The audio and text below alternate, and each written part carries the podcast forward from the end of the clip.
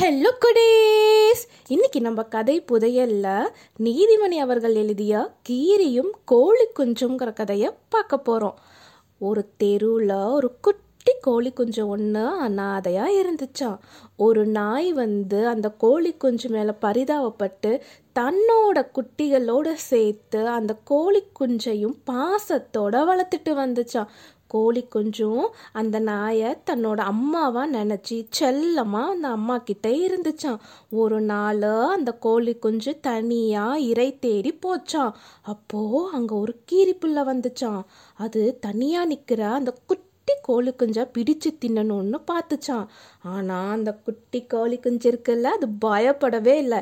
ஏய் கிட்ட வந்த எங்க அம்மாவை கூப்பிடுவ அப்படின்னு மிரட்டுச்சான் கீரி பிள்ளைக்கு அந்த கோழி குஞ்சோட அம்மா யாருன்னு தெரியாதே. கீரி பிள்ளைனா தெரியுமா நினச்சிச்சு? கோழி குஞ்சோட அம்மா ஒரு கோழியாத்தான் இருக்கும்னு நினச்சது. ஆனால் உண்மையாலே அந்த குட்டி கோழி குஞ்சோட அம்மா யாரு? அந்த நாய் தான். இந்த விஷயம் அந்த கீரி பிள்ளைக்கு தெரியாமல் ரொம்ப சவாலாக விட்டுச்சு. அப்போ கோழி குஞ்சு சொல்லுச்சான் எங்கள் அம்மா மட்டுமல்ல எங்கள் அண்ணன் அக்காவெல்லாம் வருவாங்க. ஜாக்கிரதை அப்படின்னு கோழி குஞ்சு சொல்லிச்சான் அப்படின்னா உங்கள் குடும்பமே என்கிட்ட வந்து சிக்க போகிறாங்க இன்னைக்கு எனக்கு நல்ல வேட்டை தான். வர எல்லாத்தையும். அப்படின்னு கீரிப்பிள்ளை சொல்லுச்சான் உடனே கோழி குஞ்சு இருந்துக்கிட்டு காப்பாத்துங்க காப்பாத்துங்க அப்படின்னு சத்தம் போட்டுச்சான் அதை கேட்டு நாய் அதோட குட்டிகளோடு கோவமாக வந்துச்சான் அதை பார்த்த கீரி மிரண்டு போயிடுச்சான் அச்சோ இந்த நாயும் அதோட குட்டியும் தான் இந்த கோழி குஞ்சோட குடும்பமா? இவங்க கிட்ட சிக்குனா அவ்வளவுதான் அப்படின்னு அந்த நாயையும் குட்டியையும் பார்த்து தலை தெறிக்க ஓடி போயிடுச்சான் இந்த கதையோட கருத்து என்னன்னா தைரியமாக இருக்கணும். அந்த குட்டி கோழி குஞ்சு நம்ம குட்டியாக இருக்கோம் அப்படின்னு நினச்சி பயந்து போய் இருந்துச்சுன்னா கண்டிப்பாக அந்த கீரி பிள்ளை என்ன செஞ்சுருக்கும்? அந்த குட்டி கோழி குஞ்சை சாப்பிட்ருக்கோம் அது தைரியமாக நான் எங்கள் அம்மா வர சொல்லுவேன்னு சத்தம் போட்டதுனால தான் கீரி பிள்ளை பயந்து தலை தெறிக்க ஓடுச்சு.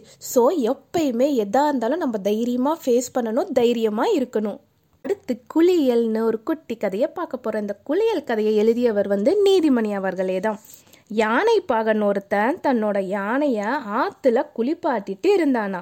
வைக்கோல் புல் இருக்கு இல்லையா? அந்த வைக்கோல் புல்லை வச்சு நல்லா தேய்ச்சி தேய்ச்சி குளிப்பாட்டினானா. நம்ம சோப்பு பாடி வாஷ் இதெல்லாம் யூஸ் பண்ணுறோம் யானைக்கு பார்த்தோம்னா அந்த வைக்கோல் புல்லால் தான் நல்லா தேய்ப்பாங்க. அப்போ தான் அழுக்கெல்லாம் நல்லா போகணும் யானைக்கு அது சோகமாக இருந்துச்சான் அப்போது கழுத ஒன்று அந்த பக்கமாக வந்துச்சான் பாகன் யானையை குளிப்பாட்டுறதை பார்த்துட்டு ரொம்ப சந்தோஷப்பட்டுச்சான் இவன் ரொம்ப நல்ல பாகனாக இருக்கான்.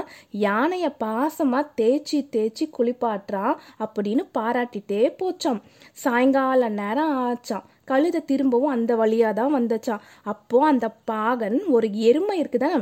எருமை மாட்டை நல்லா குளிப்பாட்டிட்டு இருந்தானா அதை பார்த்த கழுதைக்கு கோவம் வந்துருச்சான் அச்சோ பாவம். யானைய காலையிலிருந்து தேய்ச்சி தேய்ச்சி குளிப்பாட்டி எருமை அளவு ஆக்கிட்டானே. சரியான முட்டாப்பாகனா இருக்கான்னு. வசப்பாடிக்கிட்டே கழுத போச்சான். உண்மையிலேயே யாரு முட்டாளு? கழுதையா இல்லை யானை பாகனா? கழுதை தான் முட்டாளு. கொஞ்சம் கூட யோசிக்காம கண்ணில் பார்க்குற விஷயத்த வச்சு அது ஒரு முடிவுக்கு வந்து யானை பகனை முட்டாள்னு சொல்லுது. கண்ணால் பார்ப்பதும் போய் காதால் கேட்பதும் போய் தீர விசாரிப்பதே மெயின்னு சொல்லுவாங்க. ஸோ எந்த ஒரு விஷயமா இருந்தாலும் சரி நல்லா யோசிச்சு தான் ஒரு முடிவுக்கு வரணும். இந்த ஸ்டோரி உங்களுக்கு பிடிச்சிருந்ததா குட்டீஸ்? பாய்